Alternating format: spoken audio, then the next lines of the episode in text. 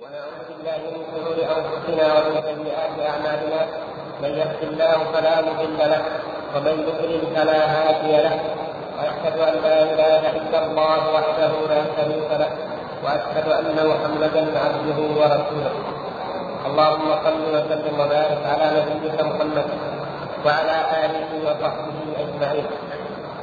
أما بعد فتعلمون أيها الإخوة الكرام أن قد أخذنا اثنتي عشرة فقرة من كلام الإمام أبي جعفر الطحاوي رحمه الله تعالى مع شرحها فقد تضمنت أصولا عظيمة وكثيرا من القضايا الكلية التي يكون باقي الكتاب كالتفصيل والشرح لها. والفقرة الثالثة عشرة التي هي موضوعنا اليوم هي والتي بعدها والتي بعدها أيضا هذه من أهم الفقرات التي يجب أن نعتني بها وأن نحرص بإذن الله تعالى على أن نفهمها. لأن ما بعدها وما قبلها متعلق بها ولأنها من القضايا العقلية البحتة التي يصعب فهمها على كثير من الناس لأنها لا استدلال فيها بالنصوص ليس فيها أدلة نصية ومع ذلك فإنه بالإمكان أن نستغني عنها. ومن حقكم أن تقولوا إن ما لا دليل عليه وما لا نص فيه فيجوز لنا أن نستغني عنه وقد يجب أيضا أن نستغني عنه نهائيا لكن هذه القضية أهميتها وضرورة بحثها بحثها من كونها أصبحت قضية تاريخية من المشكلات التاريخية التي تثار على مذهب أهل السنة والجماعة خاصة بشكل عام وعلى شيخ الإسلام ابن تيمية رحمه الله بشكل خاص. فإن كثيرا من الناس ما كانوا ولا يزالون يعادون شيخ الإسلام ابن تيمية ويطعنون فيه ويسيئون الظن فيه لا لذاته وإنما للعقيدة التي يدعو إليها والمبدأ الذي جاء به رضي الله تعالى عنه وأرضاه. فمن أعظم المسائل التي يذكرونها كمثال على أن شيخ الإسلام ابن تيمية خارج عن مذهب السلف وغيره وأنه مبتدع وأنه يأتي بأفكار لم يسبقه إليها أحد وأنه يخرق الإجماع وانه كذا وكذا من التسميعات مسألة أنه يقول بحوادث لا أول لها. يقولون إنه يقول بجواز حوادث لا أول لها. وهذا يستلزم كذا ويستلزم كذا ويستلزم كذا من الأمور التي سوف نأتي عليها بإذن الله ونبين بطلانها. ولهذا كما تلاحظون الذي عنده منكم النسخه التي علق عليها الشيخ سعيد الأرناؤوط نجد انه حتى الشيخ سعيد مع أنه مهتم بالسنة وبالحديث إلا أنه حتى هو في هذا الموضع علق في مكان غير محتاج إلى التعليق نهائيا واقحم هذه المسألة واخذ يتكلم شيخ الإسلام ابن تيمية في الكلام الذي سنقرأه الآن ونرده ونبين بطلانه وخطاه بإذن الله تعالى. نقول يعني أن القضية أصبحت كأنها مسألة تشكي، كثير من الناس يطرح ان تثار هذه المسألة أو أن تذكر ليتشفى من شيخ الإسلام ابن تيمية. مع أن ما كتبه شيخ الإسلام ابن تيمية في هذه القضية نحن نقول لكل من عاداه من قديم أو حديث في هذه المسألة لو أنكم فقط فهمتم ما كتبه فهما لكان هذا غاية في العلم عندكم. لأن ما كتبه شيخ الإسلام في هذه القضية في أول كتابه من هذه السنة واستغرق الحديث عنه معظم الجزء الأول من هذه السنة الرد على الرافضي ما كتبه تعجز عنه جميع العقول الفلسفية التي وصلتنا إلى اليوم وما ما كتبه الفلاسفة في هذا الموضوع. وغاية ما يكون الإنسان عالما أو ذكيا أو حافظا أو متقنا أنه يستطيع أن يفهم كلام الإسلام ابن من استطاع أن يفهمه فهذا حاز على فضل كبير. أما نقضه فإنه من المحال لأن أضرب لكم مثل على ذلك وقد يأتي له ما يذكرنا به. الفقر الرابع ذكر أنه استقصى أعظم الأدلة في هذه المسألة. في كتاب له مطبوع يسمى المباحث المشرقية. وذكر فيه عشرة براهين ويقول هذه البراهين العشرة ليس بعدها أي برهان وليس بعدها أي دليل. تدل على بطلان حوادث لا أول لها وأن الحوادث كانت مسبوقه بالعدم المحض بالعدم الكلي. شيخ الإسلام ابن تيمية في أول من هذه السنة نقض هذه البراهين العشرة. برهانا برهانا. وبين بطلانها وبين خطأها. فوق ما أضافه عليها بنقضه لكلام الرافضي ولغيره واستطراده لذكر كل ما في هذه المسألة.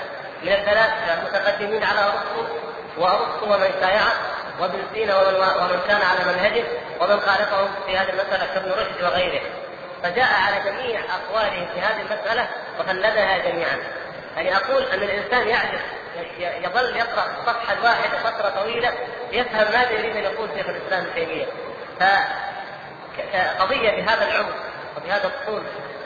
ليس من البساطة أن يأتي الإنسان فيجاز في الطعن من شيخ الإسلام ابن تيمية أو يتهم أو ينتقد، نحن لا نرضى من أي إنسان وإن كان سنيا أن يجاز في الطعن أو الرد على أي مبتدع مجازفه بدون علم، مع ان هذا السني يرد على مبتدع، فكيف بإمام من أئمة السنة يسارع في تخطئته وفي المجازفه بالرد عليه وفي بيان أو القول بأنه خارج عن الإجماع في هذه المسألة أو أنه موافق للكراميه أو أنه موافق للصادقه الحرانيه أو موافق لكذا بدون أي دليل وبدون أي برهان إلا هذا الكلام الذي لا يمكن أن يقف أمام الحقائق الطويلة التي ذكرها شيخ الإسلام ابن تيمية وأفاض فيها. فنقول إنه هذا مما يدل على على أن المسألة ينبغي لنا أن نفهمها بما يقدره الله تعالى إياه من الفهم.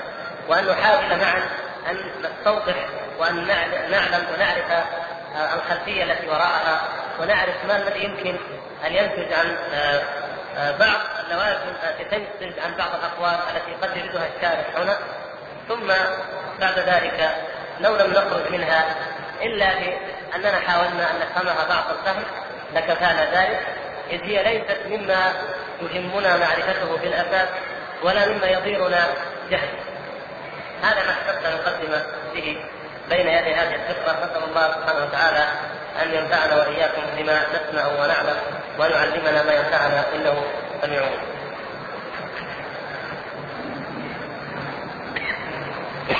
قولكم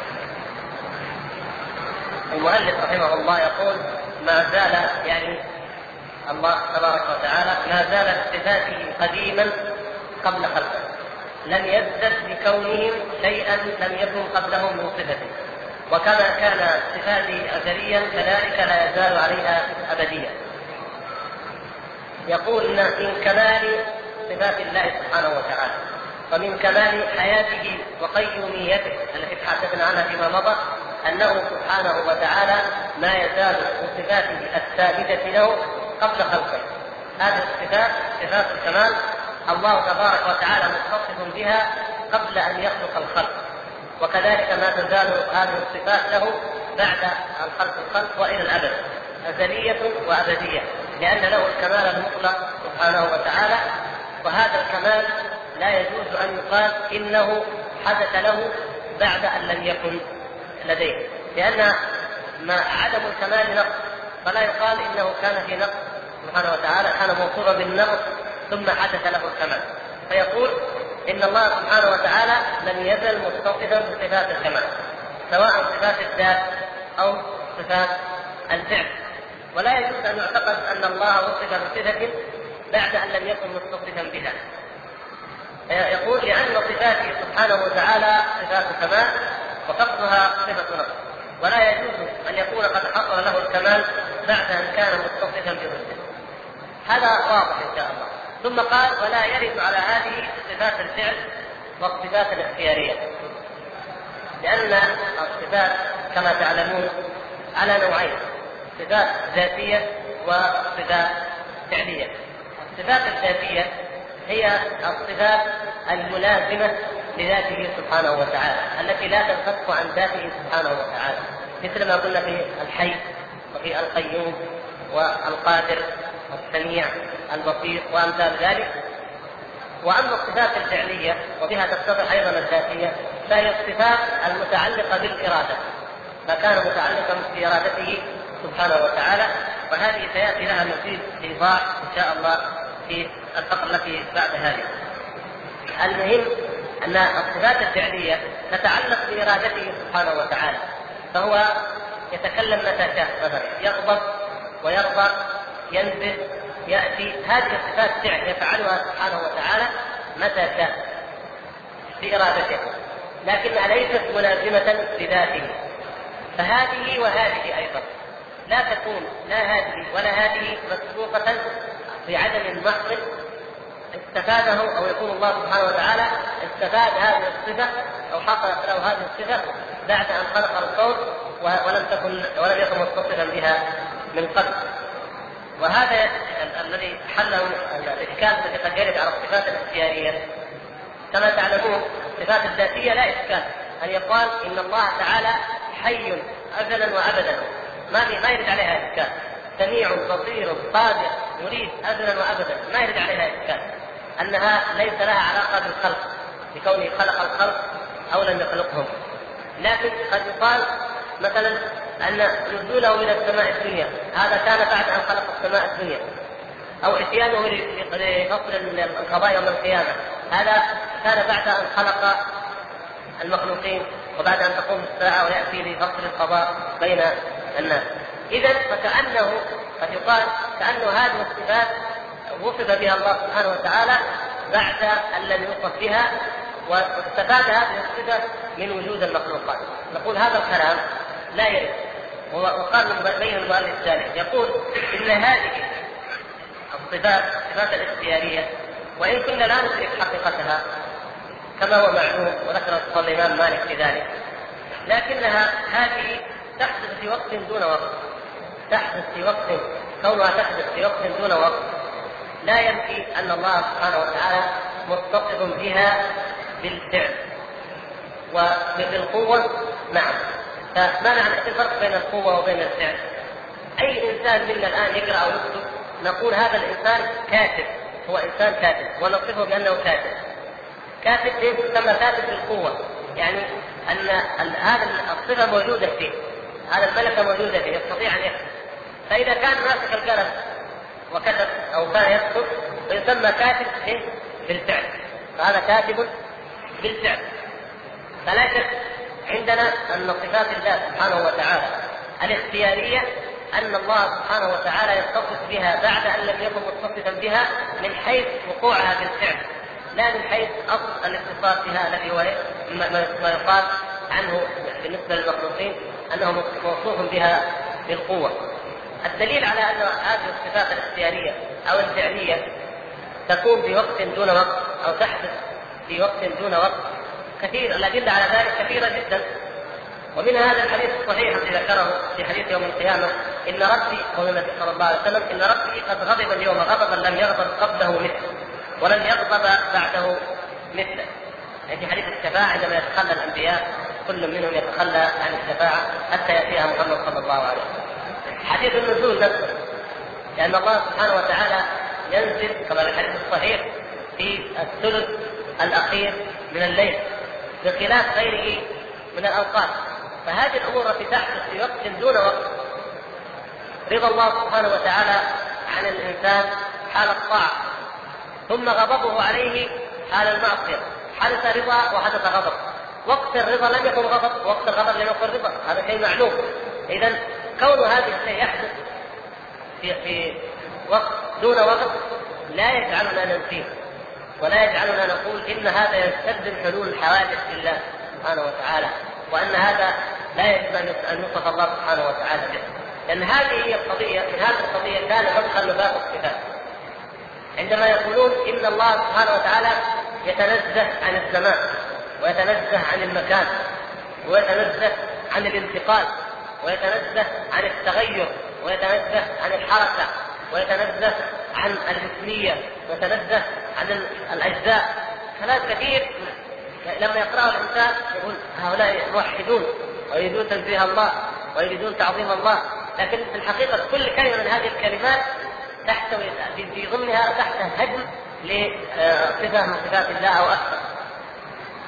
يتنزه عن المكان لا تقل أين الله ولا يجوز لا يجوز عندهم أن تسأل أين الله. لأنهم يظنون أن لما تقول أين الله أو أنه في السماء سبحانه أنك تثبت له مكانا يحويه ويحيط به. هكذا هكذا يتوهمون. يتنزه عن الانتقال عندهم معناه أنه اثبات ابطال حديث النزول. ابطال الإتيان يوم القيامة. ابطال كثير من الصفات التي جاء فيها ما يظنونه في هواهم وزعمهم أنه انتقال أو تحرك ونحو ذلك. وهنا يقولون إن الله تبارك وتعالى يتنزه عن التغير. كيف التغير؟ قالوا هذا من تعظيم الله انه لا يتغير. طيب ليس مقصودهم بهذا الكلام؟ اذا لا يغضب ولا يرضى أنه غضب ورضا هذه فيها تغير. وأمثال ذلك من الصفات التي هي صفات اختياريه مثل ما مثل المؤلف ذكر منها الخلق التصوير الاماته القبض الغضب الاستواء الإتيان المجيء النزول الغضب الرضا. امثالها من الصفات التي هي صفات اختيارية فعلية. صفات فعليه تتعلق بمشيئة الله سبحانه وتعالى. فهم ينزهون الله بزعمهم عن التغير ويريدون نفي هذه الصفات جميعا. فيقولون القواطع العقلية أو البراهين العقلية التي تدل على نفي التغير عن الله سبحانه وتعالى أقوى بالاستدلال من ظواهر بعض الآيات أو من الأحاديث التي هي أحاديث أحادية وإن كانت صحيحة. وهذا أحد براهينهم التي دائما يصدقونها ويغيرونها يريدون أن يغيرون يغيروا بها الدين. يقول المؤلف رحمه الله هذه الصفات وإن كانت تحدث في وقت دون وقت فإن الحدوث بهذا الاعتبار غير ممتنع. لماذا؟ يقول ليس هذا من حدوث شيء بعد أن لم يكن. ليس هذا من حدوث شيء بعد أن لم يكن. مثل الكلام. كون الله سبحانه وتعالى تكلم تكلم موسى أو تكلم بالقران ليس هذا من حدوث شيء بعد أن لم يكن مطلقا. وإنما يقال ذلك بحق في حق من؟ في حق الذي مثلا الإنسان الذي لم يتكلم مطلقا، الذي كان اخرج مريض ثم مثلا عولج فتكلم، أو طفل بلغ مرحلة من العمر لم يكن ينطق ثم تكلم، فهذا نقول حدث له الكلام، حدث بعد أن لم يكن، لكن الإنسان الذي يتكلم ما في آفة، تكلم عادي مثل الناس فتكلم كان ساكت ثم تكلم أو لم يكن متكلما ثم تكلم ما نقول حدث له الكلام. نقول تكلم فقط. هذه صفات فعل الله سبحانه وتعالى. فالله سبحانه وتعالى لم يزل متكلما كما يشاء بما يشاء سبحانه وتعالى. ومن كلامه ما خطب به موسى وما خطب به آدم وما هو أنزله من الكتب. فهذا هذا مجمل لما سيفصله في قضية حلول الحوادث بالرب سبحانه وتعالى التي سنقرأها إن شاء الله.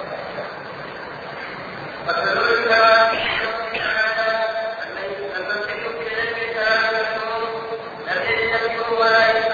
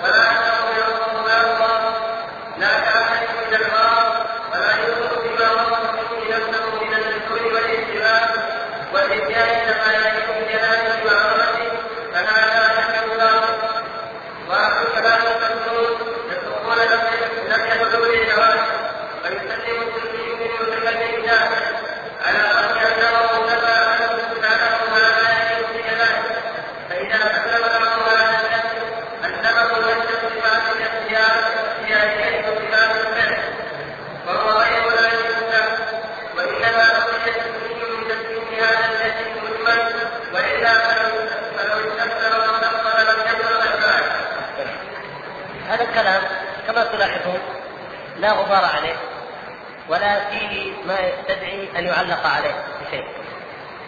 يقول المؤلف حلول الحوادث بالله سبحانه وتعالى الذي ينفيه علماء الكلام هذا لم يرد نفيه ولا اثباته كما هو معلوم لم يرد في الكتاب ولم يرد في السنة أنه ولا تحل به الحوادث كما يقولون هم في كتبهم. لم يرد هذا. والشيء الذي لم يرد في الكتاب ولا في السنة وقاله آه، المتأخرون أو المتكلمون ننظر إليه. نستفصل فإن كان المعنى الذي يريدونه حق وعندنا ما يغني عنه أخذنا قلنا المعنى صحيح لكن استخدموا واستعملوا الألفاظ الشرعية الصحيحة. مثل ليس كمثله شيء مثلا هذه لفظ يغنينا بالتنزيه عن كل ما تقولون. وإن كان المعنى الذي تريدونه بهذا بهذا هذه الكلمة المحدثة وهذا المصطلح المحدث باطل رددنا عليكم هذا المعنى الباطل. فنستفصل ونتبين هذا الكلام ليس عليه أي غبار فيقول مثلا إذا أريد بالنفي نفي الحوادث لله سبحانه وتعالى أنه لا يحل به إذا أردتم أنه لا يحل به من مخلوقاته لأن الحوادث تطلق على المخلوقات فالله تعالى يتنزه أن يحل به شيء من مخلوقاته فهذا نحن نوافقكم عليه. هذا الكلام صحيح ونوافقكم عليه. لكن لا نجعله من جواز من صفات الله نقره بهذه الصفه لأننا عندما نقول ليس كمثله شيء. ونعلم أن ذاته ليست كالذوات وأنه سبحانه وتعالى دائم من خلقه. فهذا يغنينا عن هذا القول المجمل الذي فيه احتمال خطأ وباطل وإن كنتم تريدون بنفي حلول الحوادث فيه نفي الصفات الاختيارية فلا هذا باطل. أنتم تردون آيات وأحاديث صحيحة في مثل هذا الكلام مثل هذه القاعدة. ويقول المؤلف رحمه الله كما سمعتم أن أهل الكلام يطلقون هذا القول بدون تفصيل. ما يفصل يطلق القول. ننفي حلول الحوادث عن الله. فإذا قابلوا سنيا يناظرونه قالوا له ألا ننفي الحوادث عن الله؟ يقول بلى ننفي الحوادث عن الله. فيلزمونه بنفي الصفات الفعلية والصفات الاختيارية. فيقول نبهنا. يقول إننا لا نستسلم لا نسلم لهم وإنما نفصل لهم. نفصل القول فننفي من جهة ونثبت بجهة أو باعتبار آخر. هذا الكلام ما واضح لم يحتاج إلى أي تعليق لكن مثل ما قلنا لكون هناك معركه تاريخية قديمة بدأها أعداء شيخ الإسلام ابن تيمية في حياته. كان منهم الإمام السبكي رحمه الله الذي آه، رد على شيخ الإسلام ابن تيمية في آه، رده على الرافضي بالابيات التي المعروفة التي ذكرها ذكرها آه، الشارع أو طالع كتاب من هذه السنة. ذكر أبيات السبكي وذكر ردود العلماء في قصائد طويلة على هذه الابيات فذكر من جملتها أن ابن تيمية يقول بحوادث لا أول لها. وأن هذا كلام يدل على أنه يقول إن الحوادث تحل بالله سبحانه وتعالى. مع أن الحقيقة هي قضيتين منفصلتين الشيخ الارناؤوط هنا ما فهم آه، الفصل بين القضيتين. وإنما كأن في النفس شيء ومجرد أن جاءت فرصة انتهزها. فأخذ يعلق هذا التعليق. نحن نقرأ التعليق ونبين ما فيه من الخطأ لأنه ما يترتب عليه ما بعده ولأنه مثل ما قلنا ليس ردا على أو بيانا لخطا هذا الرجل وإنما هو بيان لأخطاء كثير من الناس الذين يشنعون على شيخ الإسلام آه، زورا وظلما. يقول الشيخ الأرناؤوط جمهور المتكلمين من أشاعرة وماتريديه ومعتزلة وفلاسفة اتفقوا على منع قيام الحوادث بذاته تعالى وجوز قيامها بذاته تعالى الكرامية. وفرقوا بين الحادث والمحدث. والمحدث. فالأول عندهم هو ما يقوم بذاته تعالى من الأمور المتعلقة بمشيئته واختياره. وأما الثاني فهو ما يخلقه عز وجل منفصلا عنه أي المحدث. وقد تبعه وقد تبعه يعني تبع مين؟ الكرامية. وقد تبعه الشيخ الإسلام ابن تيمية في تجويز قيام الحوادث بالذات. والمؤلف هنا يختصر كلامه المذكور في منهاج السنة. وقد غلا رحمه الله يعني ابن تيمية وقد غلا رحمه الله في مناصرة هذا المذهب والدفاع عنه ضد المخالفين من المتكلمين والفلاسفة وادعى أنه هو مذهب السلف. وادعى ابن تيمية يعني أنه هو مذهب السلف. مستدلا بقول الإمام أحمد وغيره لم يزل الله متكلما إذا شاء. لأنه إذا كان كلامه تعالى هو صفة قائمة به متعلقا بمشيئته واختياره دل ذلك على جواز قيام الحوادث بذاته لأنه ما يتعلق بالمشيئة والاختيار لا يكون إلا حادثا. ثم يقول وقد انتهى به القول إلى أن كلام الله تعالى قديم الجنس حادث الأفراد. وكذلك فعله وإرادته ونحو ذلك من الصفات غير اللازمة للذات. بما أن القول بذلك يستلزم التسلسل فقد جوزه في الماضي والمستقبل جميعا. وادعى أن مثل هذا التسلسل ليس ممتنعا. هذا ملخص قول الارناؤوط عن ابن تيمية. ثم أخذ يرد عليه. يرد عليه بماذا؟ يقول وغير واحد من العلماء ما ذكر الأسماء. وغير واحد من العلماء يعدون هذا الذي انتهى إليه شيخ الإسلام من جملة ما لد فيه عن الصواب. وينكرونه عليه. ويقولون كيف يقول بقدم جنس الصفات والأفعال مع حدوث آحادها؟ وهل الجنس شيء آخر غير الأفراد مجتمعا؟ وهل يتركب الكلي إلا من جزئياته؟ فإذا كان كل فإذا كان كل جزئي كل جزئي من جزئياته حادثا فكيف يكون الكلي قديما؟ وكان على الشارع ثم يقول الارناؤوط وكان على الشارع رحمه الله أن يتجنب الخوض في هذه المسألة ويكف عنها. ويقتبس ما قاله الإمام أحمد وغيره من السلف رحمهم الله في ذلك. النصيحة الأخيرة يا ليت أن الشيخ الارناؤوط طبقها كان عليه هو أن يتجنب الخوض في هذه المساله. لأن كلام الشارع هنا ما في اعتراض عليه ولا اشكال فيه مثل ما شرحنا ليس هو تجنب الخوض لأنه كتاب في العقيدة مشهور متداول ويعلق فيه نقد لابن تيمية هذا يرغمنا على أن هو الذي يرغم بالخوض أما لو أن الشارع الشارع أي شارع من الشراح يشرح متنا معينا. حتى وإن كان في هذا المتن خطأ فإنه لابد أن يشرحه. ولا يكون هذا خوضا لأن هذا لابد أن سواء كان مقرا أو غير مقر من لوازم كونه شارع أن يشرح هذا الكلام وأن يبين ما فيه. لكن أنت لست بشارع أنت مخرج ومعلق على الأحاديث مثلا. فلماذا تأتي بهذه المسألة؟ ثم تتمنى أن غيرك ما جاء بها وأنت الذي جئت بها. اذا لابد الآن لابد أن نقف وقفة عند هذا الكلام. نقول قوله الذي الاشاعره والماتريديه والمعتزله والفلاسفة اتفقوا على منع قيام الحوادث بذاته تعالى هذا لا حجة فيه. كما تعلمون لو مهما اجتمع هؤلاء على أي شيء ليس بحجه في دين الله عز وجل. الحجة هي فيما كان من كتاب الله أو سنة رسول الله صلى الله عليه وسلم أو مذهب السلف الصالح. ومن الفخر شيخ الإسلام ابن تيمية أن يقال إنه إنه خالف ما اتفق عليه الأشاعرة والماتريديه والفلاسفه والمعتزله هذا ما هذا ما يفتخر به كل آه، سني ممن هو أقل بكثير من شيخ الإسلام ابن تيمية. فلا يعيب شيخ الإسلام ابن تيمية أن يقول خالف هؤلاء. ثم يقول وجوز قيامها بذاته تعالى الكرامية. الكرامية فرقة من الفرق المبتدعة. وأكثر ما تظهر بدعتها في مسألة الإيمان. ومذهبها الصفات أيضا مذهب بدعي وشيخ الإسلام ابن تيمية رد على الكراميه في مواضع كثيرة جدا. وهو لله الحمد كما تعلمون متبع المذهب السلفي لكن قد يوجد مسائل عند الكراميه تكون الكراميه وافقت فيها أهل السنة. المعتزلة في بعض الأمور يوافقون أهل السنة.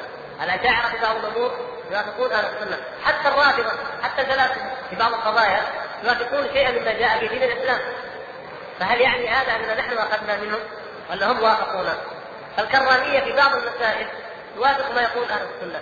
فهذا لا يعني أن شيخ الإسلام ابن تيمية أخذ من الكرامية. لأن شيخ الإسلام ابن تيمية شرح هذا الكلام هذا الكلام هو شرح لما قاله الإمام أحمد والإمام أحمد يمثل أهل السنة والجماعة وينقل عن أهل السنة والجماعة وليس كرامية. لكن أراد بعض الناس تشويه ما يدعو إليه شيخ الإسلام ابن تيمية فقالوا إنه ينقل هذا الكلام ينقل أن شيخ الإسلام ابن تيمية في عقيدته إنما ينقلها عن الكرامية وعن الصابئه الحرانيه والذي تولى كبر هذا القول من المعاصرين هو الكوثري. الكوثري قال بذلك ثم تبعه آه، علي سامي النشار رحمه الله. الدكتور علي سامي النشار في آخر أمره تبين له الحق إن شاء الله وجمع آه، مجموعة رسائل نسميها عقائد السلف. ونرجو أن تكون هذه توبه له من كلام خطير بل بعضه يعني من الكفريات الكبرى وقع في كتابه آه، نشأة الفكر الفلسفي في الإسلام أو الفكر الفلسفي في الإسلام.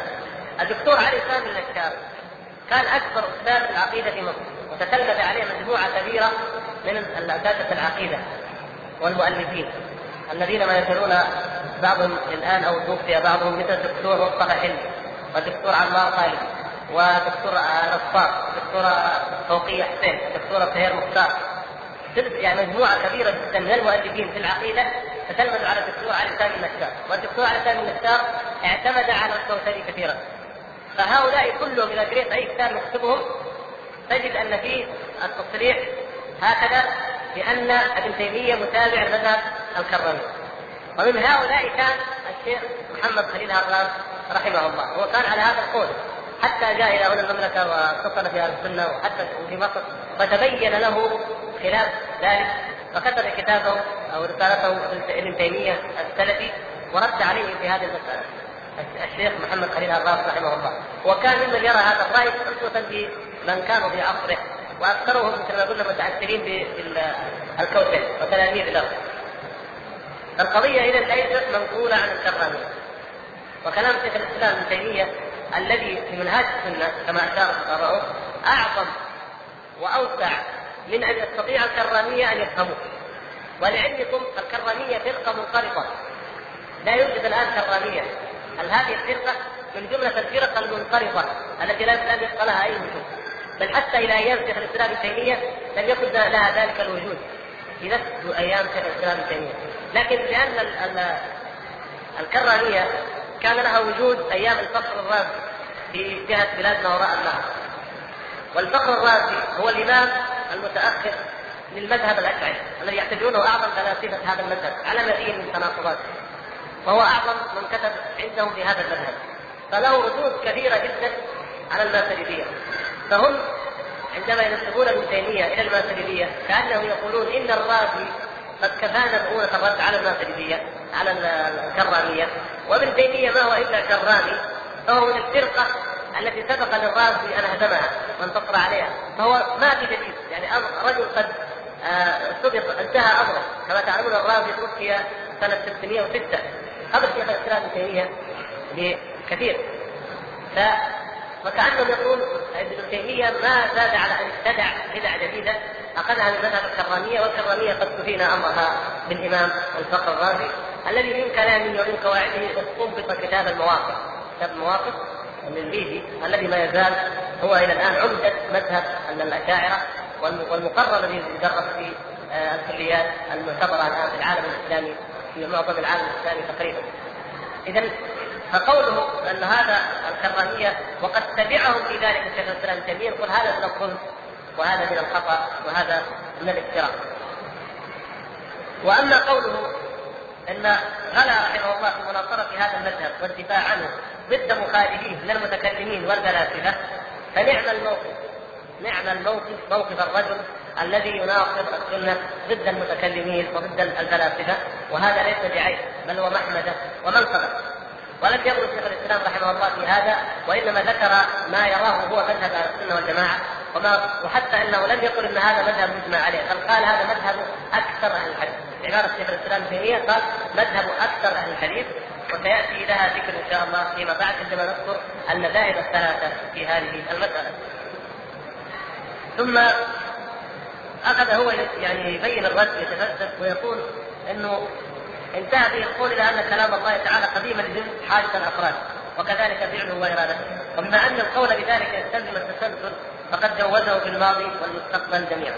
إلى آخر كلامه. نقول في نفس منهاج السنة شيخ الإسلام ابن تيمية رحمه الله ذكر أن التسلسل على نوعين وأن الدور على نوعين. فمن جاء وقال إن ابن تيمية يقول في حوادث لا أول لها وهذا يلزمه أن يكون هناك التسلسل في البداية يقول إن نفس شيخ الإسلام ابن تيمية قد بين أن التسلسل على نوعين باطل وصحيح والدور على نوعين باطل وصحيح. كيف هذا؟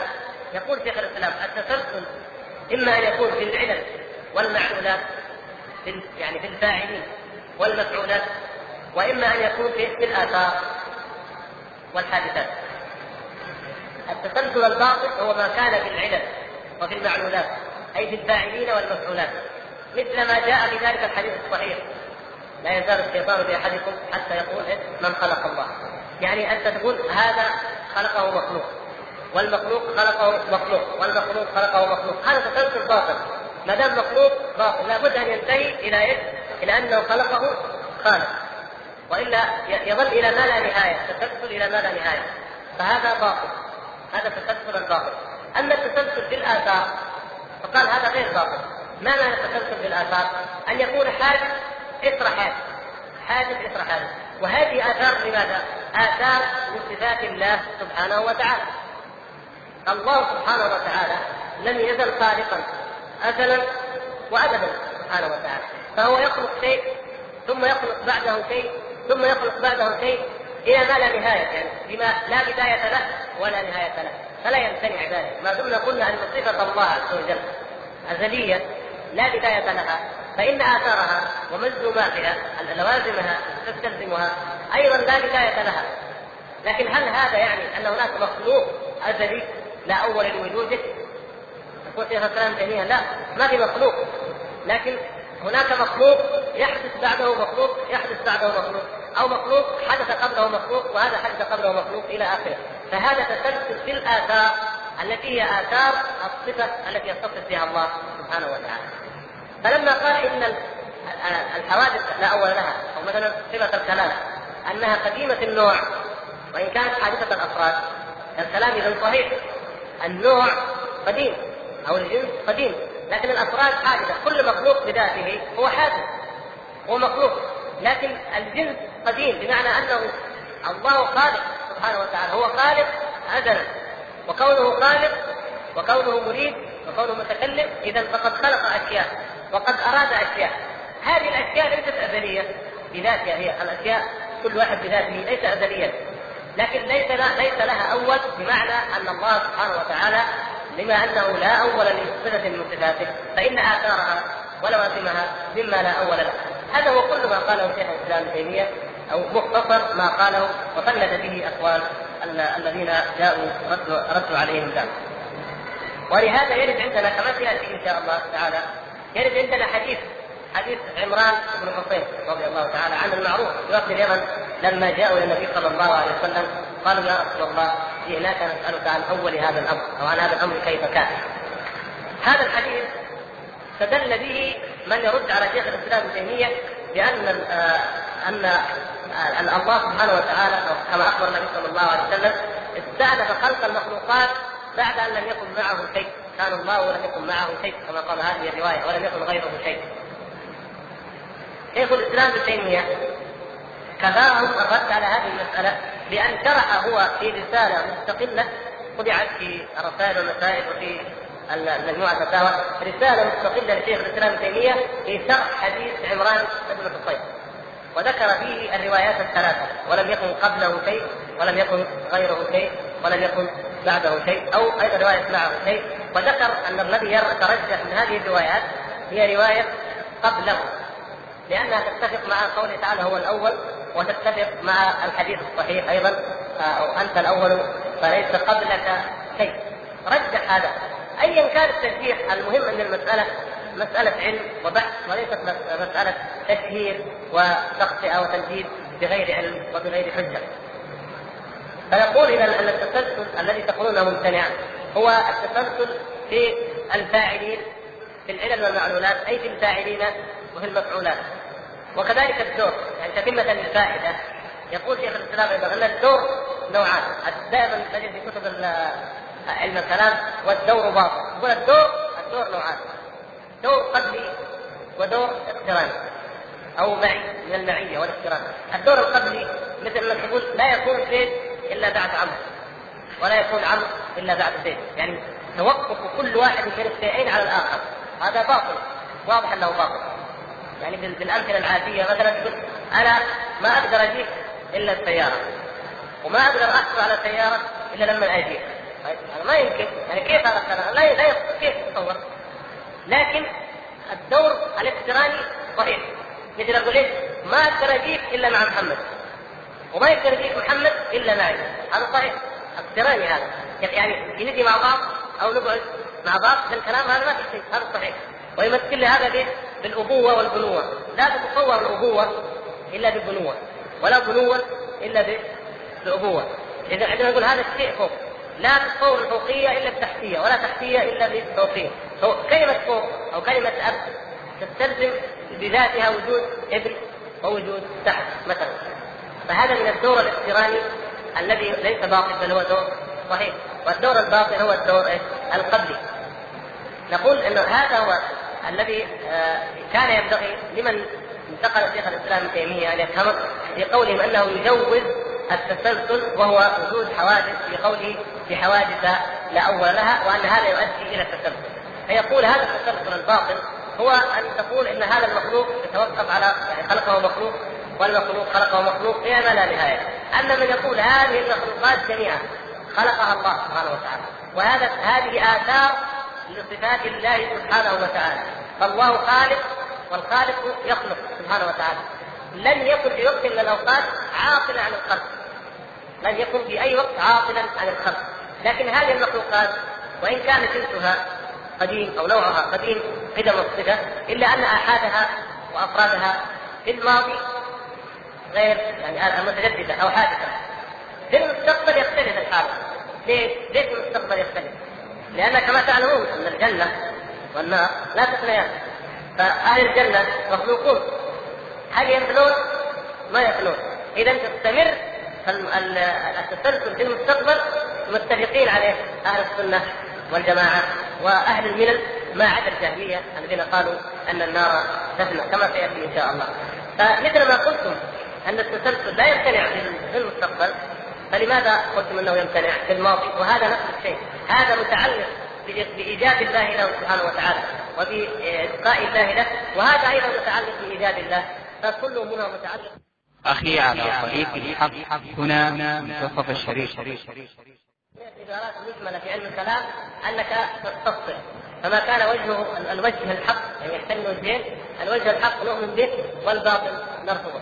فانتقل من قضية حلول الحوادث إلى إلى قضية أخرى وهي قضية الصفة مثلا. تفضل. وكذلك مسألة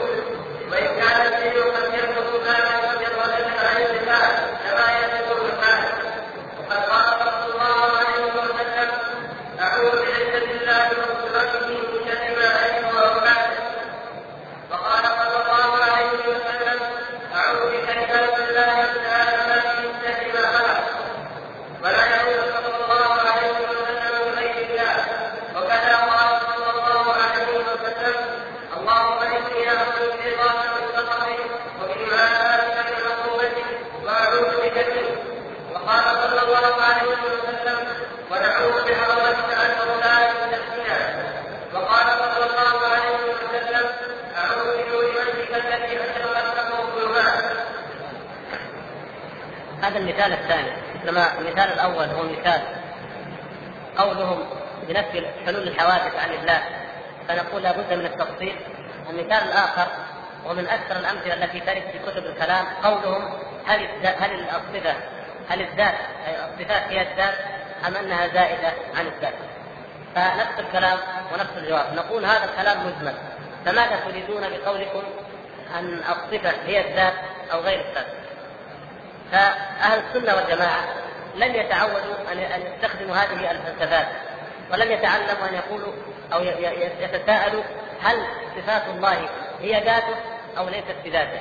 لأن الله سبحانه وتعالى طهر عقولهم وزكاها عن الخوض بمثل هذه الأمور الجدلية الفلسفية التي هي في الحقيقة منقولة عن اليونان قدماء اليونان الذين تقعروا في أمثال هذه المسائل. لكن لما أن قيلت وأصبحت موجودة بكتبهم واحتجنا أن نرد عليهم وأن نبينهم نقول كيف ماذا تقصدون بقولكم الصفة زائدة عن الذات أو هي غير الذات؟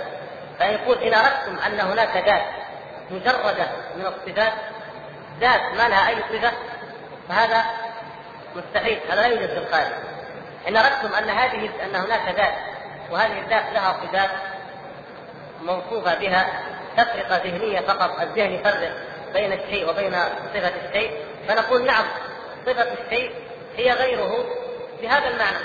أما أنه يوجد في خارج الذهن شيء لا صفة له مطلقا ونقول هذه ذات وشيء هو الصفات فهذا لا يمكن لا يوجد خارج الذهن أبدا هذا مستحيل. إنما صفات الشيء ملازمة لذاته. أي شيء لا يوجد أي شيء إلا وله صفة. أقل شيء صفة الوجود. فإنها صفة من الصفات فكونه موجود لا بد أن له صفة وهي الوجود وهذه الصفة لا تنفك عنها لا يمكن أن تنفك عنها لأنه إلا إذا إذا انفكت عنه صار إيه؟ عدم. الشيء الذي تنفك عنه صفة الوجود يصير عدم. فما دام موجود فلا بد أن له صفة من الصفات. فالصفات لا تنفك في الحقيقة عن الذات. فنقول لهم هذا هذا هو التفصيل. ليس على الإطلاق أنتم تريدون أن تقولوا هل هي غيره؟ هل هي ذاته غير الصفات أم أن الصفات هي الصفات؟ فنقول هذا من مثل تلبيساتكم وإجمالاتكم التي نفصل فيها ونعلم حقيقتها. فيذكر المؤلف أمثلة على ذلك. يقول مثلا أن الإنسان الحديث الصحيح الذي ذكرها هنا عندما يقول الإنسان أعوذ بالله من الشيطان الرجيم هذا يستعيذ بماذا؟ بالله وعندما يقول أعوذ بعزة الله أو أعوذ بقدرة الله من ما اجد واحاذر هذا الحديث الصحيح مثلا. نقول أعوذ بعزة الله وقدرته من شر ما أجد واحاذر المستعاذ به لفظا هو إيش؟ هو القدرة. القدرة والعزة. هذه هي مستعاذ بها الإنسان استعاذ بها. هل القدرة أو العزة هي عين الذات؟ هذه من صفات الله وصفات الله سبحانه وتعالى. لكن هل المستعاذ به أحد غير الله؟ شيء غير الله؟ لا لا نستعان إلا بالله. فإذا لم نستعنا بصفات الله دل ذلك على التلازم أن صفة الله هي ملازمة لذات الله سبحانه وتعالى. فمن استعان بشيء من صفات الله فقد استعاذ بالله سبحانه وتعالى. ف لا انفكاك بينهم. وكذلك أعوذ بكلمات الله التامات من شر ما خلق. وكذلك اللهم إني أعوذ برضاك من سخطك وبمعافاتك من عقوبتك. وكذلك نعوذ بعظمتك من ان نغتال من تحتنا فمن يستعيذ بشيء من صفات الله فانما استعاذ بالله سبحانه وتعالى. ولذلك أيضا يجوز الحلف. يحلف الإنسان بصفات الله سبحانه وتعالى مثل ما يحلف بالله. يقول والله أو يقول وعزة الله وقدرة الله وهكذا. فهذا يدل على أن الصفات علاقتها بالذات في الخارج أي خارج الذهن لا تنفك عن الذات. وأما في داخل الذهن فالذهن يتصور للتقسيم النظري نقول ذات وصفات. ويقول يستدل المؤلف على ذلك بالمعنى اللغوي. كلمة ذات في لغة العرب هي تأنيث لذات. فعندما نقول ذو المال يعني صاحب المال. ذو الولد ذو السلطان أي صاحب السلطان مثلا. ونقول ذات المال أو ذات الولد أو ذات كذا بمعنى صاحبة كذا. فكلمة ذات في أصل اللغة هي تأنيث لكلمة ذو. وهذه من الكلمات التي إيه؟ التي لا تستعمل إلا مضافة لا يمكن أن تستغني عن الإضافة. لا بد أن تذكر بعدها مضاف. فإذا قلت جاء ما حد منك شيء. ذو إيه؟ ما استفدنا شيء. لا بد أن تأتي بالمضاف. فتقول إيه؟ جاء ذو المال. جاء ذو السلطان. جاء ذو العين. جاء ذو أي شيء. فهي لا يمكن أن تفهم ولا يمكن أن تستغني أبدا عن الإضافة. وكذلك ذات لقيت ذات ذات ما, في شيء. كلام ليس من كلام العرب. حتى تقول لقيت مثلا ذات خمار لقيت ذات مسألة لقيت ذات مال ذات ابن إلى آخره ذات زوج. لا بد أن تنفصل كلمة الذات في أصل اللغة لا بد أن إذا كيف تقولون بالتفريق بين الذات وبين الصفات؟ مع أنها هي في أصل اللغة لا بد أن تنفصل الكلمة نفسها تقتضي بذاتها أو بنفسها أن لها موصوفا أن لها مضافا. فنقول مثلا اذا قلنا أو ذات الله سبحانه وتعالى فمعنى ذلك ان لابد له من صفات. ذات الله أو ذات أي مخلوق أي ذات فإنه لابد لها من صفات. لكن للقسمة النظرية الذهنية فقط نقول ذات وصفات. هذا للمعنى النظري الذهني فقط. وكما مر معنا عدة مرات ويمر أيضا أن العقل أو الذهن يتصور أشياء هو يتخيلها مع أنه لا حقيقة لا وجود لها في الواقع. الخارجي باطلاق وهذا يؤمنون به هم في علم البلاغة. يؤمنون بهذا الشيء. مثلا يفرقون بين المبالغة ما يسمونه الغلو والاغراء مثلا. فيقولون أنه الشيء قد يكون جائز عقلا لكنه مستحيل عادة. وفي شيء يكون يكون مستحيل عادة ومستحيل عقلا.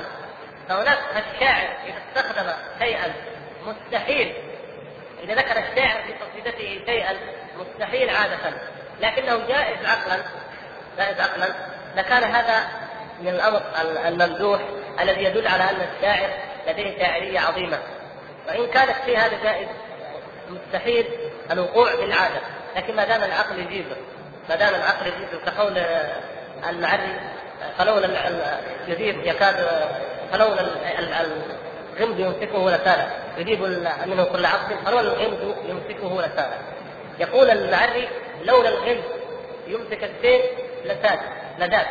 يعني من شدة دقة السيف يريد أن يبالغ في وصف السيف بأنه حاد دقيق يقول لولا أن الغمد يمسكه لسان لذات. شدة فهذا يكون عادة عادة ما عمر أي سيف ذات. هذا مستحيل ما يقع. لكن العقل يجوز ذلك. يجوز من المعادن تجوز فلذلك يقولون هذا ممدوح هذا ما في إخبار ما في إشكال. لكن قول أبي نواس مثلا واهبت أهل الشرك حتى أنه لتخافك النطف التي لم تخلق. قالوا هذا لا يجوز هذا خطأ. ليش؟ ليش كلام المعلم صح؟ وكان ابن نواس خطأ؟ قال لأنه كلام ابن نواس شيء مستحيل عقلا وعاده. النطف التي لم تخلق تخاف من الخليفة هذا يعني لا يمكن لا عقلا ولا عادة، أما هذاك ممكن عقلا وإن كان مستحيل عادة. الشاهد انهم يفرقون بأن الذهن قد يتصور أشياء في في حقيقة ذهن فقط لكنها ليست موجودة في الواقع. ومن ذلك هذا القول. من ذلك قولهم بأن الصفة هي آه، هل هي عين الذات أو غير الذات. وبعض السلف قال نحن ننفي كما ذكرنا قال الصفة لا هي عين الموصوف ولا هي غيره. ويقول هذا له معنى صحيح يعني أنه ينفي الاثنين. فيقول ليست الصفة عين ذات الموصوف التي يفرضها الذهن بل هي شيء آخر. وليست غير الموصوف لأنها متعلقة به فهي وهي كالشيء الواحد. يعني هكذا يقوله البعض. لكن الذي يهمنا أننا نقول مثل هذه الإطلاقات مثل هذه الكلمات أو الاصطلاحات المجملة نحن اولا يعني نحن لا نستخدمها ولا نذكرها ونعتبرها بدعية. لكن أما وقد ذكرها غيرنا فنبين نفصل ما فيها من الحق ومن الباطل. فالوجه الصحيح لا ننكره لمجرد أن اللفظ مجمل. والوجه الباطل آه، أيضا ننفيه ولكن لا لا ننفيه يعني لا ننفي الكلمة كلها باطلاق فهذا الانصاف الذي كما تعلمون مذهب أهل السنة والجماعة قائم عليه وهو قائم على الإنصاف في كل شيء وفي كل أمر لأن مذهب أهل السنة والجماعة ولله الحمد هو المذهب الوحيد الذي يقوم على الاتباع لا على الحقد ولا على العداوة ولا على ردود الفعل. يعني نحن منهج سالك وطريق متبع أتينا واتبعناه كما كان النبي صلى الله عليه وسلم وأصحابه يتبعون. فنحن مأتون عليه واثقون منه لا رد الفعل. أما من جاء المذهب رد الفعل لمذهب آخر فإنه هو الذي يضطرب ويخاف ويحيف ويجور للموازين لأن هذه اللوازم التي يريد أن يقولها لو صحت لابطلت الغرض الذي دعا إليه وهو خروجه ضد مذهب آخر. كما تعلمون خرجت الخوارج فخرجت الشيعة ضدها. فأخذت الشيعة تغلو في في في, في علي حتى ألهته وأخذت الخوارج تغلو في الحق من علي رضي الله حتى كفرته. مثلا هكذا. يعني غلو بعض في بعض. ولو ثبت لو ثبت أن علي رضي الله تعالى عنه مؤمنا وإماما حقا وعدلا كما هو الواقع والحال. لكان ذلك إبطال لمذهب الخوارج قطعا. ولذلك استبط الخوارج فلا تقر في هذا الكلام. وكذلك استبط الشيعة لأنها ترى أن مجرد إثبات إمامته وأنه رابع الراشدين أن هذا حق من قدره. فتشتط في الغلو وهكذا المعتزلة وغيرهم. نجد انه آه، مبادئهم تقوم على إيه؟ على ردود فعل. ولهذا لا يكون لديهم الميزان العادل المقصد أما مذهب السنة والجماعه فمثل ما تروا في هذه المسألة وفي غير هذه المسائل. لا يتردد فعل على أحد ولا هو موجه في الأرض ضد أحد وإنما هو اتباع لما جاء به الدليل. ومن جاء بأي كلمة وإن كان ارسطو وافلاطون يقول تعال. يا افلاطون أو يا ارسطو الكلم الكلام الذي قلت في هذه المسألة فيه خطأ وفيه صواب حتى إن كان فيه صواب مبين وإن كان فيه خطأ مبين مع أننا نقول ونحن واثقون وقد قررنا هذا مرارا أننا لا نحتاج إلى هؤلاء الناس مطلقا. لا نحتاج مطلقا إلى كلام هؤلاء لا فلاسفه ولا متكلمين ولا أي أحد من المتبعه ولا لم لا يتوقف معرفتنا لأي أمر امور ديننا على أحد من هؤلاء بإطلاق. لكن لو خضنا في الموضوع لو تكلمنا فيه وأردنا أن نحكم فإننا لا نحكم إلا بالميزان الصحيح بالميزان الصدق الذي أمرنا الله سبحانه وتعالى أن نكون شهداء لله قوامين بالصدق فهذا المثال الثاني. المثال الثالث هو مثال الاسم هل هو المسمى أو غيره فهو قريب من الصفة. تفضل.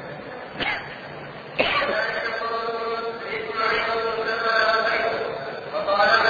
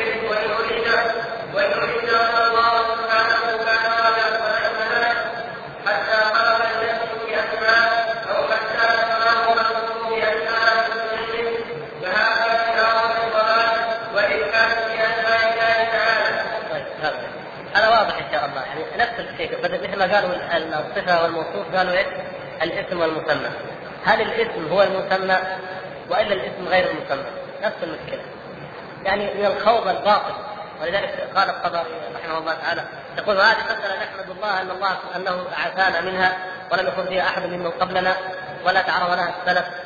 من الخوض الباطل. لكن أما وقد قيلت فنقول مثل ما قال المؤلف رحمه الله ما المراد بالاسم وما المراد بالغيرية بكونه غيره؟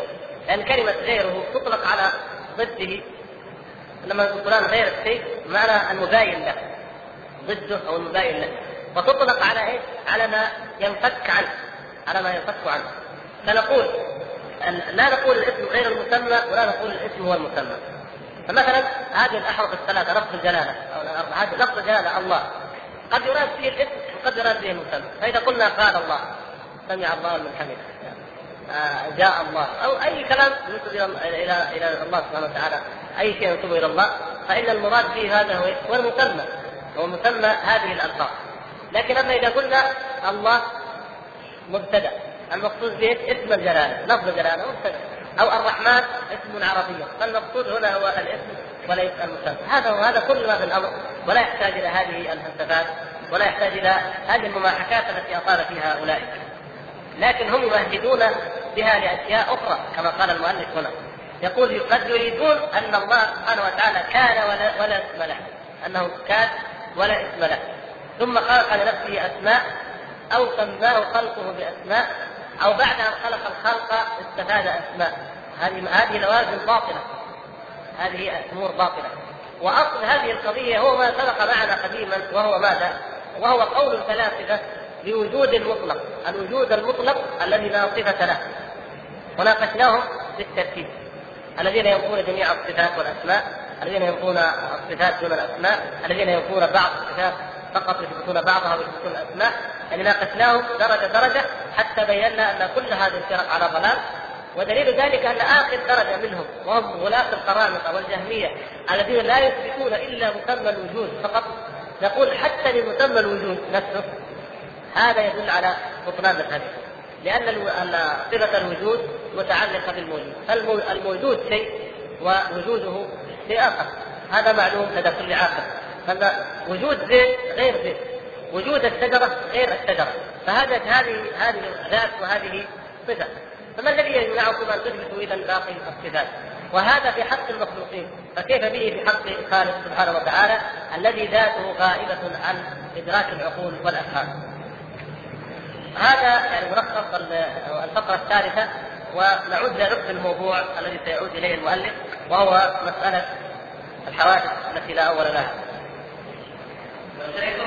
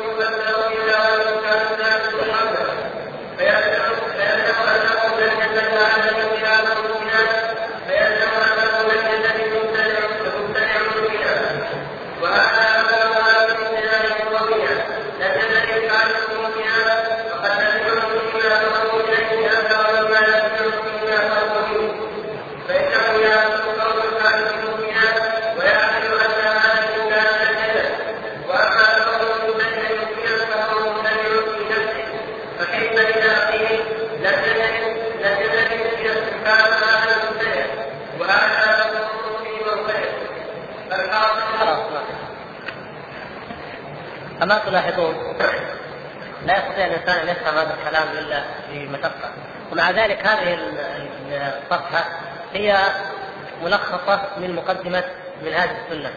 معظم الجزء الأول من كتاب شيخ الإسلام ابن تيمية منهاج السنة هو في هذه القضية. ولهذا اختلفنا القول بأن المجازفة المجازفة بأن ابن تيمية أخطأ أو نزع عن الصواب أو مثل هذا الكلام هذا لا هذه لا تليق إلا بمن يستطيع أن يفهم هذا الكلام. الذي يستطيع أن يفهم هذا الجزء من حقه بعد ذلك أن ينقده. أما ونحن نعجز أن نفهمه فما بالك في في ان ننقده والكلام هذا الذي هنا هو في الحقيقة أوضح ما يمكن أن يقال في هذه المسألة التي هي في غاية الغموض وفي غاية التعقيد. لكن نحاول أن نبسطها إن شاء الله بأسطر آه، نرجو إن شاء الله أن تغني عما بعدها ولا يضر ما بعد ذلك كثره العبارات التي جاءت. فنقول أصل القضية التي تردنا إلى كلام المؤلف الشارع الماتن عفوا. قوله ما زال بصفاته قديما قبل خلقه الإمام أبو جعفر الطحاوي يقول ما زال الله تبارك وتعالى بصفاته قديما قبل خلقه لم يزدد بكونهم شيئا لم يكن قبله من صفته وكما كان بصفاته ازليا كذلك لا يزال عليها أبديا. نحن نؤمن جميعا أهل السنة يقولون ذلك كل العقلاء في العالم بأن الله تبارك وتعالى لم يكن قبله شيء. لم يكن قبله. قبله. وهذا قلنا هي الرواية الراجحة التي رجحها شيخ الإسلام ابن تيمية حتى تتفق مع اسم الله هو الأول وحتى تتفق مع الحديث الصحيح الآخر اللهم أنت الأول فليس قبلك شيء. فنقول لم يكن قبل الله سبحانه وتعالى شيء. لكن الله سبحانه وتعالى هو الأول الذي لا بداية لوجوده. سبحانه وتعالى. ليس قبله شيء وهو أزلي ليس لا بداية لوجوده كما هو معلوم قطعيا لدى جميع العقلاء. وصفاته سبحانه وتعالى لم يزل متصفا بها. فصفاته سبحانه أيضا لا أول لا ابتداء لها. لم يكن في وقت من الأوقات. ناخذ صفة الخلق هي أوضح شيء. لم يكن لله سبحانه وتعالى في وقت من الأوقات عاطلا عن الخلق ثم خلق فصار اسمه الخالق. ولم يكن عاطلا لأن أو عاطل عن الإرادة لأن هذه صفات كمال. فإذا قلنا أن يجوز يجوز أن يأتي وقت من الأوقات لم يكن الله متصفا بها فمعنى ذلك أنه كان في وقت من الأوقات ناقص. وهذا لا يجوز ولا يليق بحق ذات الله سبحانه وتعالى. إذا معنى هذا وقياسا على المستقبل وهو أننا نؤمن ونقطع جسما أنه في المستقبل أهل الجنة وأهل النار سيظلون خالدين مخلدين فيها. وهم مخلوقين وهم محدثون ومع ذلك لا نهاية لهم لا نهاية لوجودهم في المستقبل. فكذلك لا يمتنع أن توجد أنواع أنواع المخلوقات لا احادها جنسها لا احادها لا بداية لها في الماضي هكذا يقول شيخ الإسلام تيمية ويقول آه، كثير من أهل الحديث أو أهل السنة إنه هذا نحن نثبته لله سبحانه وتعالى فمتى الله سبحانه وتعالى هو خالق وهذه الصفة قديمة لا بداية لها فتقتضي وجود مخلوقات. هذه المخلوقات لا يعني أن المخلوقات نفسها قديمة لكن احادها يخلق مخلوقا ثم يخلق بعده مخلوقا آخر. وعندنا الآن دليل يعني دليل سهل جدا آه، عقليا من حيث القبول العقلي ما يقوله علماء الطبيعة عن الكون أو عن المادة. هم يقولون أنها لا تفنى ولا تستحدث نقول نلزمهم من كلامهم. نقول إذا كنتم تقولون هذا في حق المادة التي هي مخلوقة فما بالكم في حق صفات الله سبحانه وتعالى؟ أو في آثار صفات الله سبحانه وتعالى؟ فنحن نقول إن ما دام صفات الله سبحانه وتعالى باقية ولا تستحدث لا تحدث بعد أن لم تكن اذا فآثارها كذلك. لكن لا يعني ذلك أحد المخلوقات كما نفسه وإنما يعني ذلك نوعها وجنسها. ويأتي أوضح من ذلك ما يتعلق بصفة الكلام. لكن الجهمية والشيعة والأشعرية قالوا والأشعرية خاصة في موضوع الفعل لكن الجهمية والشيعة قالوا لا. إن الله سبحانه وتعالى كان أو وجد كان سبحانه وتعالى ذات بلا صفات. ثم حدثت له الصفات. يعني لما خلق الكون صار خالقا. بعد أن لم يكن. بعد أن لم يكن خالقا. أو خلق بعد أن لم يكن فقبل كما يقول في فترة أو في زمن لم يكن الله متصف بهذه الصفه فيقولون إن الله اتصف بالصفات بعد أن لم يكن متصفا بها أي لم يفرقوا بين مثل ما قلنا بين القوة وبين الفعل إنما نظروا فقط إلى الفعل إلى أنه لم يكن متصفا بها بالفعل. فقال صار قادرا على الفعل. وصار قادرا على الكلام بعد أن لم يكن قادرا على الفعل وبعد أن لم يكن قادرا على الكلام. والأشعرية خصوا ذلك بالكلام بالفعل. أما الكلام فلا لأن الكلام عندهم كلام عند الأشعرية كما تعلمون هو نفسه صفة ذاتية يعني كلام نفسي متعلق بالذات. أهل السنة والجماعة يقولون إن الكلام النوع قديم وأما الآحاد فهي حادثة. الكلام كلام الله عز وجل. القرآن منه مكي ومنه مدني أليس كذلك؟ كلام الله عز وجل منه ما كلم به موسى ومنه ما كلم به آدم منه ما كلم به محمد صلى الله عليه وسلم وغيره. فإذا هذا الكلام يبطل قول الأشعرية بأن الكلام صفة نفسية في ذات الله سبحانه وتعالى قديمة بقدم ذات لا ليس صحيح بل تكلم سبحانه وتعالى. وعندما يخاطب يوم القيامة بعض مخلوقاته يخاطب أهل النار ويخاطب أهل الجنة ويخاطب غيرهم من المؤمنين أو الكافرين فإن هذا الكلام لم يكن من قبل. لكن هل معنى ذلك أن الله تعالى كان عاجزا لا يتكلم؟ لا. إنما كان يتكلم بكلام كما قال سفيان آه، بن عيينة. قال استدل على قدم الكلام قال ما من مخلوق إلا وكان بكل. لأن الله سبحانه وتعالى يقول كل. وفصل ذلك شيخ الإسلام ابن تيمية. قال أيضا الإرادات وهذا يأتينا بعد قليل إن شاء الله. أي مراد يريده الله سبحانه وتعالى فإنه يتعلق به قدرة إرادة. إرادة يريدها الله سبحانه وتعالى عند فعله. يريد أن يقع كذا فيقع. لا إرادة قديمة أزلية فقط أن يقع كل شيء. والا لوقع العالم كله شيء واحد. لكن يريد شيئا ثم يريد غيره فيقع هذا ويقع هذا. ولكنه سبحانه وتعالى لا يشغله شيء عن شيء جل وتبارك وتقدم. فالكلام اذا النوع أو الجنس قديم لكن الآحاد حادثة. القرآن نزل بعد نزول التوراة والإنجيل. فهذا حدث جاء بعد أن لم يكن وهذا بعد أن لم يكن إلى آخره. الكلام الذي تكلم به الله يوم القيامة كان بعد الكلام الذي تكلم به موسى، هذا معلوم لجميع العقلاء وليس لذلك اشكال ولله الحمد، فنقول إنه يقع شيء بعد أن لم يكن، لكن أصل الكلام هل جاء وقت؟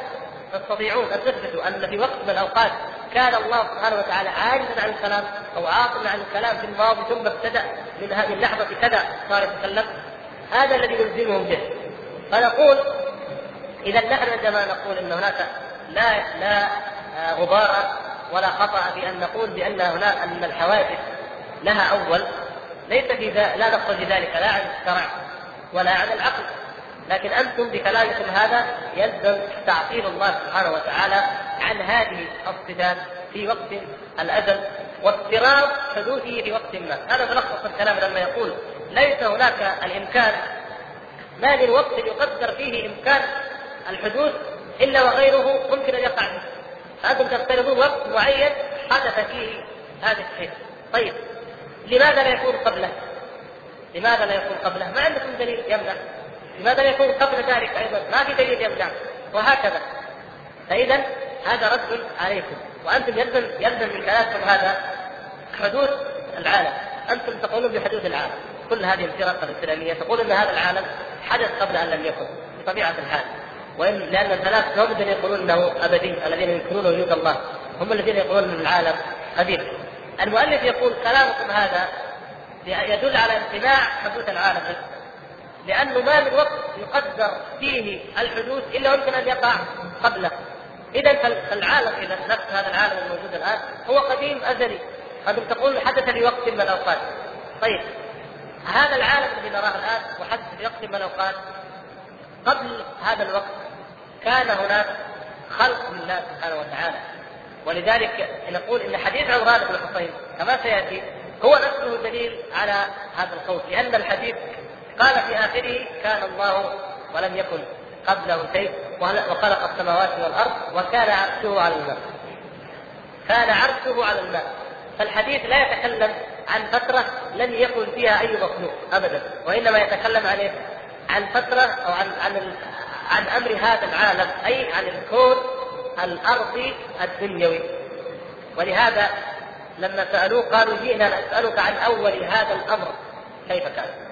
يذكر المؤلف رحمه الله من جملة ما يرد عليهم لأن الموضوع كله مترابط أنه قولهم هذا الأمر إشارة إلى الكون الحسي المشهود هذا الكون يسألون عن هذا الكون كيف جاء. فلم يأتي الجواب عن جنس الحوادث عن جنس المخلوقات. إنما جاء الجواب كما كان السؤال. السؤال عن هذا العالم والجواب عن هذا العالم هذا المخلوق. فقال كان الله ولم يكن قبله شيء وكان عرشه على الماء وخلق السماوات والأرض. أو خلق السماوات والأرض وكان عرشه على إذا فهناك العرش والماء لمخلوقات الله عز وجل. هذه ما لها دخل في خلق السماوات والأرض. فهم سألوه عن خلق السماوات والأرض وأخبرهم كيف أن الله عز وجل خلقها في ستة أيام. والسماوات والأرض أيضا كانت شيء آخر ثم استوى إلى السماء وهي دخان الله سبحانه وتعالى خلقها بعد أن كانت في دخان فخلقها فقضاهن سبع سماوات في يومين سبحانه وتعالى. فهذه يعني دليل على أن آه، المخلوقات لا تتناهى من حيث أو لا ولها من حيث من حيث كونها آثار ومن حيث كونها متعلقات بكونه سبحانه وتعالى خالقا بارئا ومصورا ومريدا.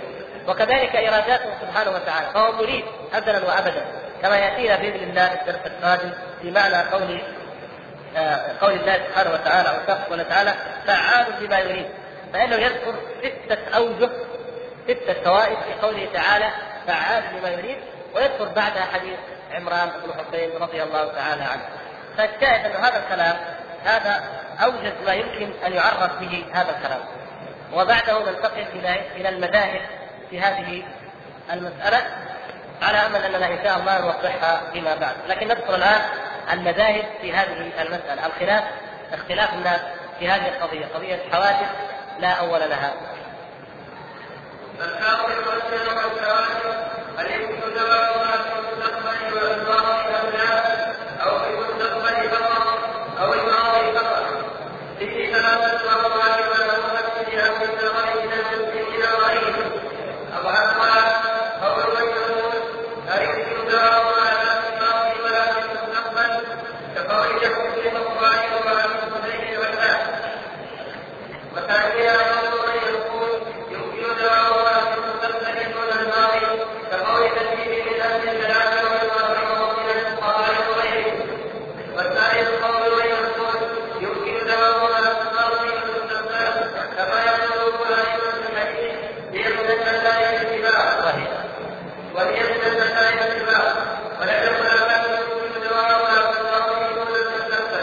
الاسباب والاستدلال. في نقطة نحب ننبه عليها أيضا؟ علق الشيخ البرناموس على ما أدري يمكن في هذا المواضع بدأ الشيخ غفر الله له. يقول علق على كلمة ابن كلاب. قال هو عبد الله بن كلاب المتوفى بعد سنة 240 كان إمام أهل السنة في عصره وإليه مرجعها. إلى آخر كلام. ما دام توفى سنة 240 كان معاصر لمن؟ الإمام أحمد. كيف يكون هو امام أهل السنة؟ وكيف يكون هو مرجع السنة في عصره وهو موجود في أيام الإمام أحمد بن محمد هذا الكلام من الخطأ أن يقال بحق أحد الأئمة لو أن إمام فعلا من أئمة أهل السنة والجماعة من أئمة الحديث ومعاصر الإمام أحمد ما يقال إنه هو إمام أهل السنة ومرجعها بوجود الإمام أحمد. فكيف يقال في عبد الله بن سعيد بن كلاب وهو القطان الذي الإمام أحمد رحمه الله هجره وأمر بهجره وقال إنه مبتدع فهجره أهل العلم نتيجة هذه البدع لأنه اشتغل بعلم الكلام وخاض بعلم الكلام. وقد نقلنا وقرأنا ما قاله علماء السلف في من يخوض في علم الكلام. وأن الشافعي رحمه الله قال فيما رواه عنه البيهقي بسند متصل قال حكم في أهل الكلام أن يضربوا أن يضربوا بالجريد ويطاف فيهم في الاسواق ويقال هذا جزاء من اعرض عن الكتاب والسنة واشتغل بعلم الكلام هذا حكم الإمام آه، الشافعي وذكرنا أيضا ما قال أبو حنيفة ما قال أبو يوسف ما قال محمد بن الحسن ما قال غيره. فكيف الإمام أحمد؟ فالإمام أحمد هجر ابن كلاب وهجر الحارث المحاسب وأمثالهم وأمر بهجرهم ونتيجه هجر الإمام أحمد لهم تضاءل تلاميذه وتضاءل أثرهم ولولا أنه جاء بعد قرن أو أكثر من بعد بعض كلامهم لا نسوا من التاريخ نهائيا. فكيف يقال إنه هو إمام أهل السنة في عصره وإليه مرجعها في الحقيقة أن هذا الكلام هو كلام الكوثري. هو كلام الكوثري. ونقله نفس الشيء نقله عنه الدكتور علي سامي النشار ويبدو أن الشيخ سعيد نقل هذا الكلام من كلام الدكتور علي سامي النشار في مقدمة كتاب الشامل للجويني نقل النشار نقل هذا الكلام عن الكوثري. الله أعلم أنه نقل عنه إلا أن يكون الارناؤوط نقله عن الكوثري مباشره هذه العبارة أنه ينادى على السنة في عصره وإليه مرجعها. هذه من التعليقات التي آه، من كانت عنده هذه الطبعة فيجب أن ينتبه لها وأن يحذر منها. نعود إلى مساله الأقوال. اذا نوع الحوادث. آه، استمرارية الحوادث. تسلسل الحوادث. الخلاف فيه على ثلاثة أقوال. أو الناس فيه على ثلاثة أقوال. القول الأول أنه لا يمكن دوامها لا في الماضي ولا في المستقبل. لا يمكن دوامها في الماضي بمعنى أن هناك بداية تبدأ بها الحوادث اي تبدا بها آثار صفات الله سبحانه وتعالى ومخلوقاته وقبلها كان الله سبحانه وتعالى عاقلا عن هذه أو كانت صفات الله عاقله عن هذه الافعال ولا في المستقبل فهناك ياتي وقت من الاوقات تفنى جميع الحوادث وجميع حركات الحوادث وهذا قول الجهم الجهمية يقولون أن الجنة والنار تفنيان وأنه في المستقبل أيضا كان الله سبحانه وتعالى عاجزا ولا قدرة له وعاطلا لا إرادة له ولم يكن خالقا ولم يكن يعني يبطلون صفات الله في الماضي ويبطلون في آثارها في ماذا؟ في المستقبل. الثاني من يقول يمكن دوامها في المستقبل دون الماضي. يقول في المستقبل نؤمن بأن الجنة والنار باقيتان لا تفنيان لكن في في البداية لا. كما بينا أن هذا مذهب المعتزلة والأشعرية والشيعة وأمثالهم. وطبعا في هذه المواضع ذكر المؤلف الشيعة كما قلنا فيما سبق يذكرهم أحيانا واحيانا لا يذكرهم استغناء بأن مذهبهم في هذه القضية هو مذهب المعتزله الشيعة في هذه المسائل المعتزله لكن يبدو والله أعلم أن المؤلف ذكرهم هنا بالاسم لأن الموضوع الذي ثارت هذه المشكلة التاريخية فيه هو موضوع رد شيخ الإسلام ابن تيمية على الرافض على الشيعة. فلهذا نجد أن التاريخ لأول مرة ينص على الشيعة ويذكر الشيعة في هذا الموضع فالمسألة لأن لها بعد تاريخي لا مشكلة. حدثت بسبب ما قاله ابن المطهر الذي هو أبعد الناس عن الصوت. ففي في كتابه ورد عليه شيخ الإسلام ابن تيمية. هذا القول الثاني القول الثالث قول من يقول يمكن دوامها في الماضي والمستقبل. يقول في الماضي لم تكن لله سبحانه وتعالى لم تكن آثار صفات الله. لأن الحوادث هي آثار آثار كون الله خالقا. فلم يكن في في وقت من الأوقات معطلا عن صفة الله معطله عن الآثار. وكذلك في المستقبل الجنة والنار تبقى خفيان ولا تفنيان فهذا القول هو الذي عليه أكثر أهل السنة والجماعة أو كما يقول المؤلف كما يقول وائمه أهل الحديث. وهذه من المسائل الكبار يعني مسألة صعبة وعويصه يقول ولم يكن أحد يمكن دوامها في الماضي دون المستقبل. يعني القسمة العقلية الرباعية أنه في واحد يقول يمكن